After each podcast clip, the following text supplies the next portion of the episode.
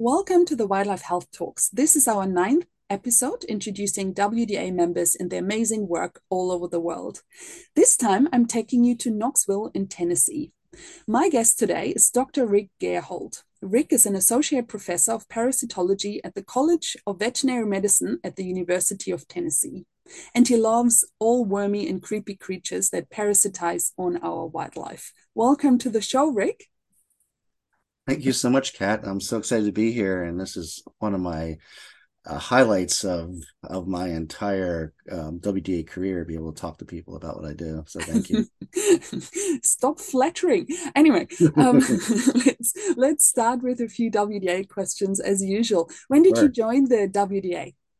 Yeah, um, I joined WDA uh, right after graduating from vet school and then I uh, took a position at the uh, Southeastern Cooperative Wildlife Disease Study at University of Georgia, and um, right then and there, I realized that was my passion and joined WDA that year, and uh, have been a member since then. Been on was on council for three years as well, which was a great um, a great opportunity to get to know people and get to see the inner workings of things. And then we also hosted the international WDA meeting in Knoxville in 2013, and um, I was the scientific coordinator uh, chair, which uh, was definitely an experience, but one I wouldn't trade for the world. nice. And I did notice that you avoided mentioning a date or a year about when you became a member so people can't backtrack your age. That's totally fine. Yeah, yes, yeah. yeah. So, so 2001 is when I became a member. So that's uh, So, I was uh let's see, I was 28 then. So yeah. nice. Thanks for doing the maths for me. Yeah. Um so uh, let's jump into your favorite WDA related memory. Yeah, uh it's it's a little bit of a bittersweet memory. Um and and and most of the you know people have been WDA for a while will know quickly why that is. And so it was uh my very my second year at first year as a graduate student, my second year being at University of Georgia. Um, and I was a master's student working on Trichomonas. And I went to my very first WDA conference, and um, it was uh, one of those things where I was kind of like super nervous because actually presenting, and I just felt like everyone was just going to be critiquing me, and and it just was like these are my heroes and people I've been looking up to.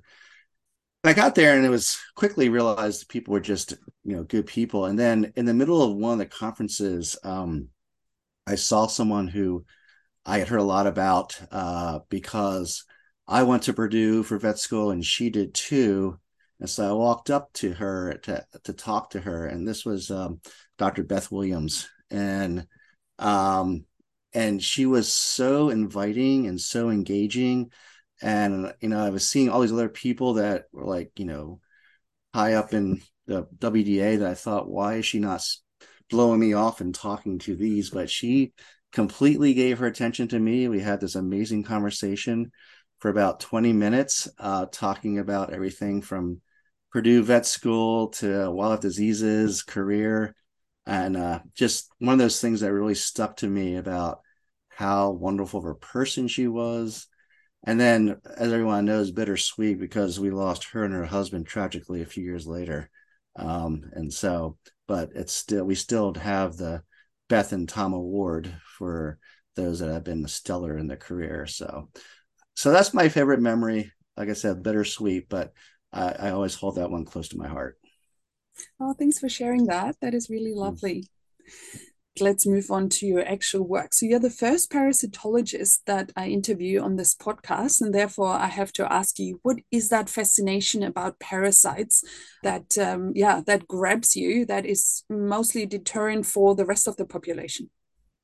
That's an excellent question. I get that. I get asked that often, and uh, I think it it's the same factor that deters most people that engages me, and that is just the the wow. So, you know, and I'm just always so a lot of people when they see a parasite, the first three um, uh, initials that come to their head is probably WTF, which most people have a different meaning to it. WTF for me means, wow, that's fascinating. And so wow, that's fascinating is exactly what I feel when I see that, and just liking the um, the ecology between the parasite and the host and the coevolution between is just amazing. Um, I love the life cycles that have to be completed and just thinking about the evolution and how to happen for all those life cycles. Um, it's it's it's hard to explain, but I think if you think about if you, everyone could go back to when they were a young kid and someone was showing something and their curiosity exploded in them and we all been there we all can remember a, a event that happened. That's what i get to have every day still is that you know curiosity that's like a little kid having that. And and honestly that's what i try to get my students stop worrying about exams and grades and try to remember being a young kid and being curious. And if they can do that they enjoy the class much better Oh, that is pretty awesome. Yeah, uh, we need that more definitely, especially in vet school. That's for sure. Yeah. To have that more um, low key approach to things. Nice.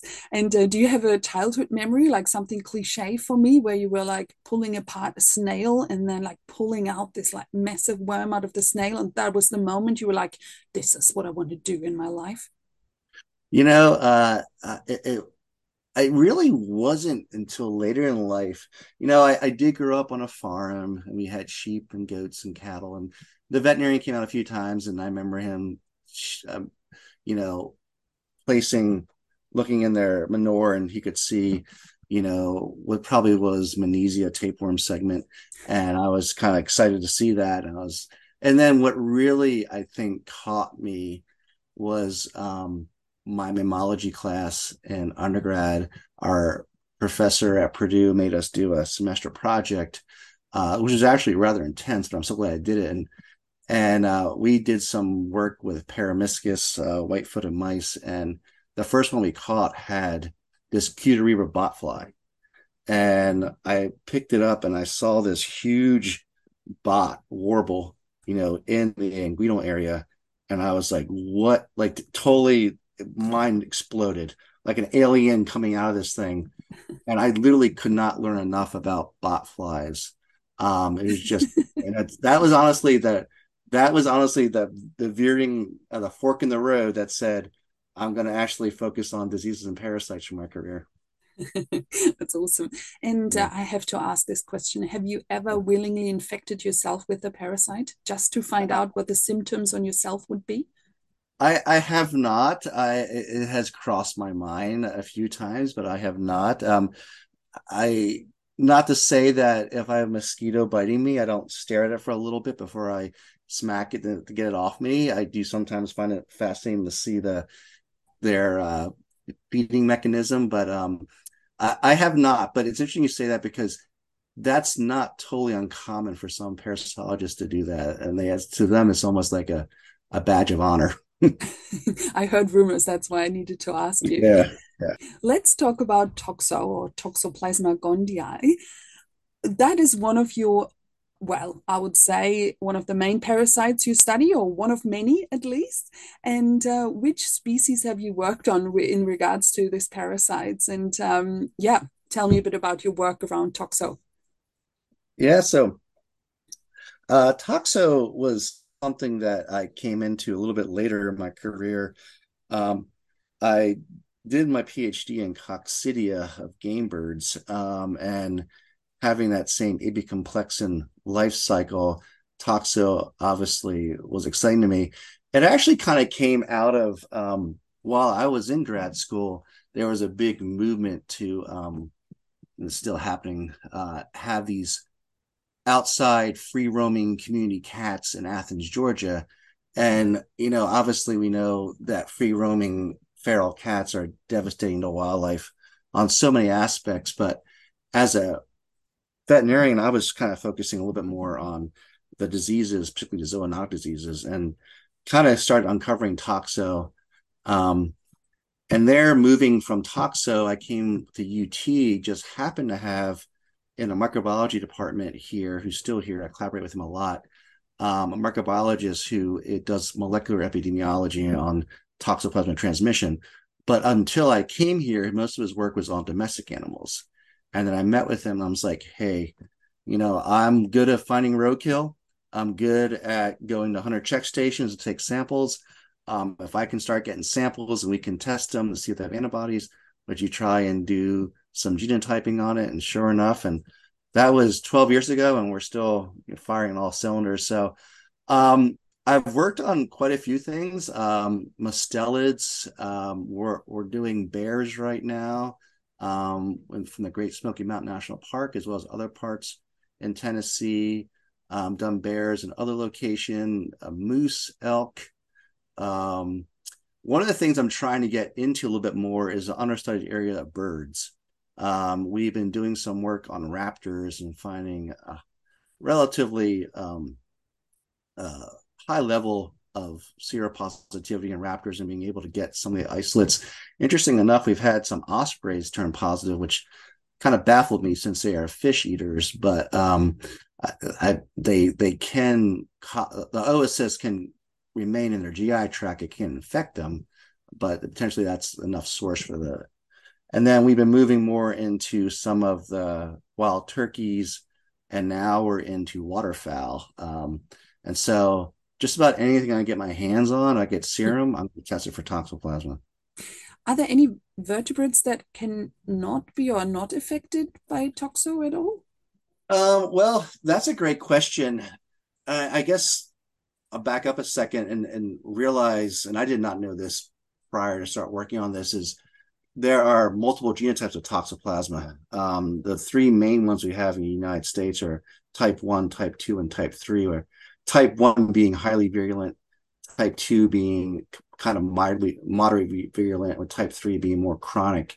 And all that virulence work is done in domestic mice, so it's all kind of. Um, but generally, when we find a type 1 in an animal, it's actually causing quite a bit of disease. I guess the answer is we know in domestic animals, cattle tend to seem to be somewhat resistant to it. We have seen it in about 50% of our elk population here in Tennessee, but we've yet to see a clinically infected animal um, with toxoplasma. They have other issues, but not toxo.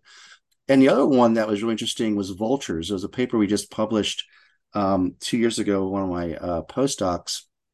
We had worked with uh, people in Pennsylvania, one of my good friends, Justin Brown, Kyle Van Why up there, and collecting vulture samples and they had an extremely low level of toxoplasma serologically, which was kind of like, wait a minute, they're eating they're eating everything that's dead. How they how they do not have toxo, like they should have the highest level. And then doing as my postdoc did some investigation, she found that the likely reason is the very high acidity in their stomachs to deal with the you know decomposing carcasses and not get bacterial infections was likely also um, destroying the toxo before it could colonize them. So that to me was kind of like a, a fascinating aha moment. The, so you mentioned already that cattle um, have somewhat of immunity or at least resilience towards toxo, but um, in general, in mammals, would the effects, the pathological effects, be similar, or are there large differences? There, there are some large differences. I mean, obviously, um, as you know, one of the main ones um, is you know the macropods, the wallabies and kangaroos. They, you know, they're exquisitely sensitive, and you know the reason for that is believed is even though there's plenty of feral cats now in Australia, there there was no native felids, so there was no coevolution with the parasite. Here in the native uh, population here in the U.S. of wildlife, um, we're seeing more in the marine mammals um, lately, manatees getting infected. Also, some of our seeing in some dolphin species, otters out.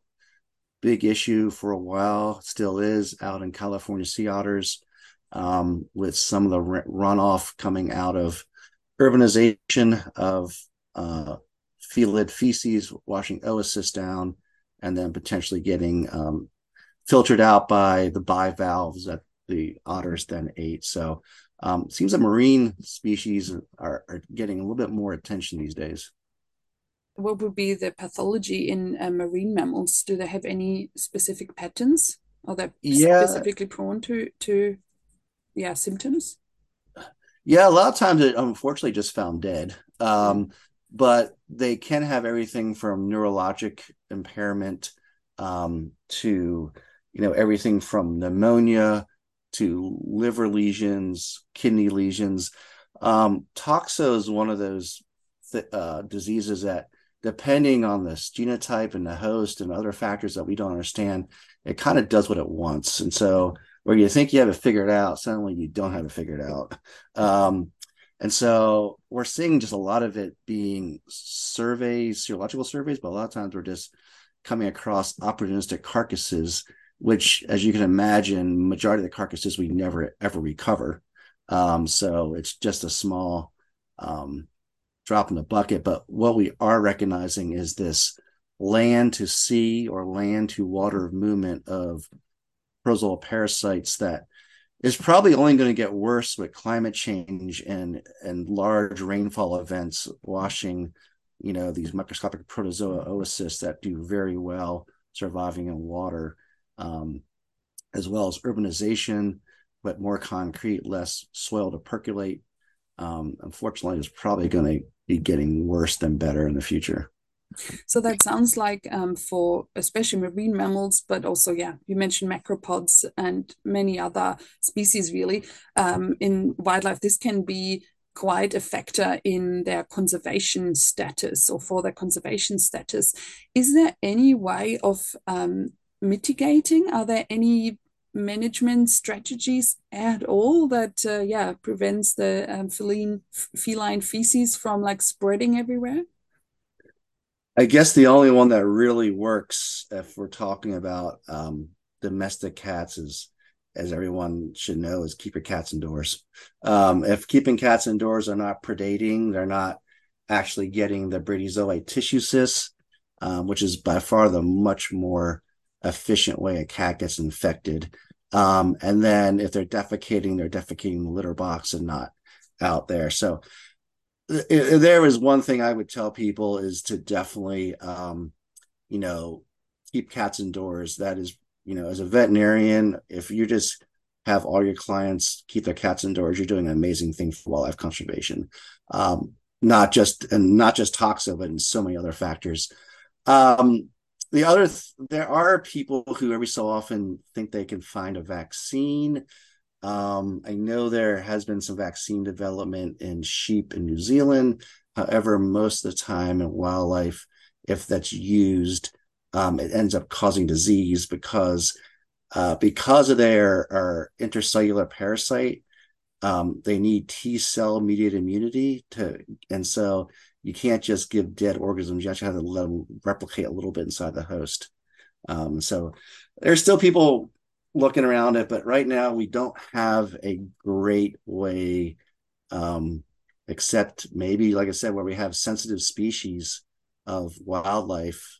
Monk seals in Hawaii are a good example too. I left that as um, is just really limiting cats. But if you worked with cats and outdoor cats, feral cats, you know how emotionally charged that subject is. Oh, yes, for sure. And I have to yeah, point out here um, yeah.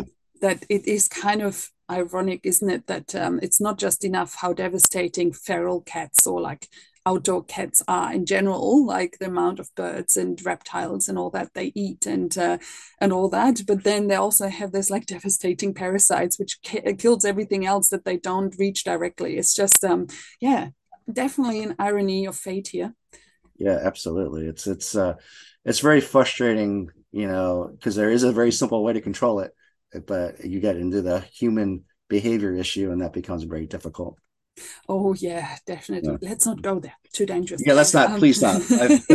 but I have to ask you one question in regards yeah. to psychology or like I guess neurological effects, and you uh, kind of touched on that a little bit. But and I hope I don't sound too unscientific in this question, but it's just too tempting. So we know there's strong evidence, as far as I know, as a non-parasitologist, that an toxoplasma infection can have an effect on the psychology of people.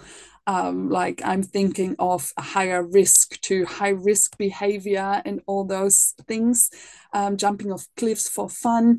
Um, is there any evidence that we can see that? I mean, I know this is kind of the idea is that mice or rats are not afraid of cats, right? And make themselves presentable in front of a cat. Eat me, I'm a mouse.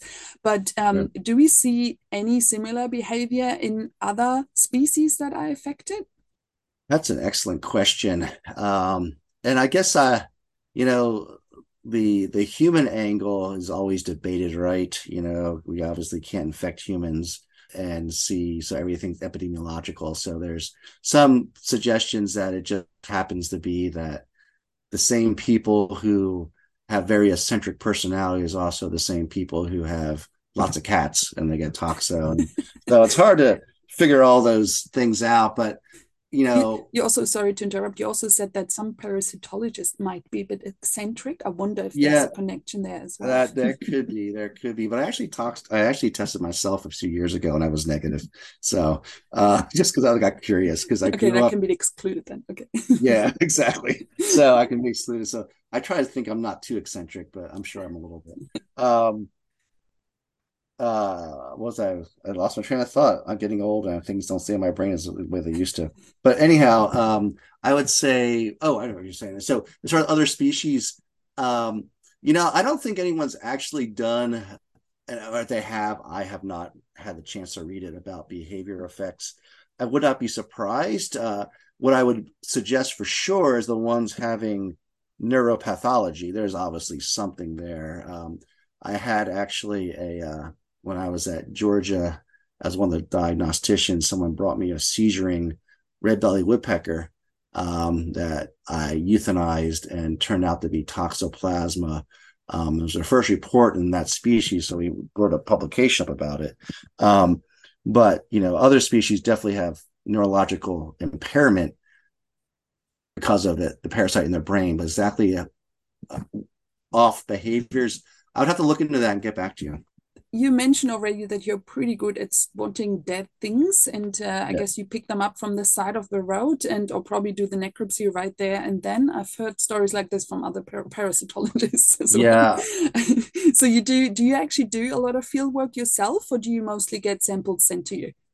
It's about half and half. Um, we're really lucky where i am here at ut because we're an hour from the smoky mountain national park um, that has everything from elk, deer, bears, turkeys, you name it. Um, and they've been really good collaboration. So I do take quite a few trips down there.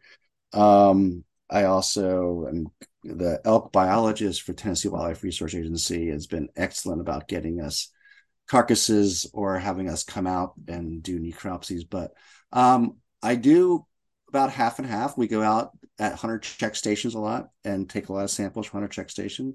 I was up in Maine this past year at, my first moose hunt looking for some parasites, and that was really interesting. Had an enjoyable time there, and then how was know, that a moose hunt? The moose hunt was it was just great on so many levels. The hunters were so eager to know what we were doing.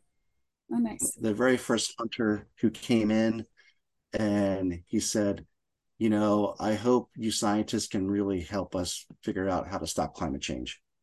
Oh wow, wow, that's, that's a, something that's I would not expect ask. to have heard from some hunters. But he said, you know, the winter tick is really taking a lot of our moose up here, and it's so highly tied to climate change, which it is.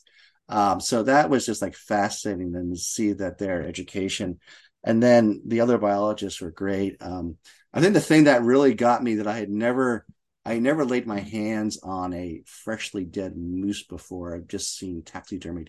Was how this is the wrong word, but I don't know how to say it. How squishy their nose was. Like it was just like this. Like I couldn't stop touching it. It was like almost like one of those um, stress balls. Like it was just so squishy. And I've had other people say that since then. Oh yeah, it was the neatest thing. Um, but you know, for them to get in that, that aquatic vegetation and be able to do that, I can understand it. But it was such a neat thing to touch. But then I also loved getting in there, taking samples of the heart and other other things, looking for parasite um, lesions, and just and then just interacting with the other biologists, which I love. Was there a pressing issue that you conducted or joined that moose hunt, or was it just a general survey? Um, it was it's uh, it wasn't so much a pressing issue. I was very lucky to meet uh, Dr. Pauline Kamath and, and her graduate student, Elena Woods, um, who have been phenomenal collaborators with me. And um, they obviously dealing with the winter tick and doing some other things. They asked me to join Elena's um, committee, which I was happy to do. And then in the process, in Tennessee, we've had Echinococcus uh, canadensis imported when elk were imported in Tennessee several years ago. And it looks like it's circulating here in Tennessee um, from some data. And we wanted to make up a serological test, but one of the things we really needed is the actual worm. And from talking to Elena, they had seen um, Echinococcus lesions in a decent number of their moose previously. So we went up there, and sure enough, at least three of them had the parasite that we were able to get the DNA, and now we're working on getting that um, DNA RNA um, transcriptome worked out to make the ELISA test. So you also work on quite a few other parasite species, and one of them has a beautiful name, Elaeophora, um, which is an arterial worm, and another species who I don't even dare try to pronounce. Um, do you want to tell us a little bit, bit about those? I have to say, I have not heard of them before, so I'm pretty keen to learn more. Yeah, no, definitely. It's something that I uh, came in on a side project, and now it's kind of one of my main things. And so, yeah, you touched on one, the Elaeophora schneideri, which is the arterial worm of cervids. It's very similar to heartworms in dogs as far as a life cycle, except instead of living in the the heart, they generally live either in the pulmonary arteries or the leptomeninges, and they use tabanid horseflies as their vector instead of mosquitoes. Um, and then the other one, often referred to as meningeal worm or brain worm, is Parelaphostrongylus tenuis, which is a mouthful. But I usually just like I usually just say P tenuis, and be sh- and most people do. Um, those two are really, uh, as talked before, really highly tied to climate change on so many different aspects. Um, and working with the Minnesota DNR, um, we did a study and recognized that Elaeophora was emerging. And what really kind of uh, was a telling thing was people seeing moose that were doing what moose supposed to be doing, you know, eating and foraging, and all of a sudden would just fall over dead as if someone just shot them, but no one shot uh-huh. them. And then we were also seeing these cropped ears, um, muzzle necrosis, you know, and they started sending me samples thinking it was going to be P. tenuis. Um, but what we found out was Elaeophora, and then it made sense because if the Elaeophora is in the leptomeninges, it can actually produce microfilaria that can lead to a stroke-like situation, and they call it tip over mortality, and that's well known from moose biologists. Um, and we were actually able to find in the horsefly vectors, and so now we're working on a serological test for that, um, as well said, as working. Oh, sorry. You, sorry to interrupt. You said it's directly related to climate change. Um, can you elaborate on that a little bit? How is that? As it's related to climate change because of the vector.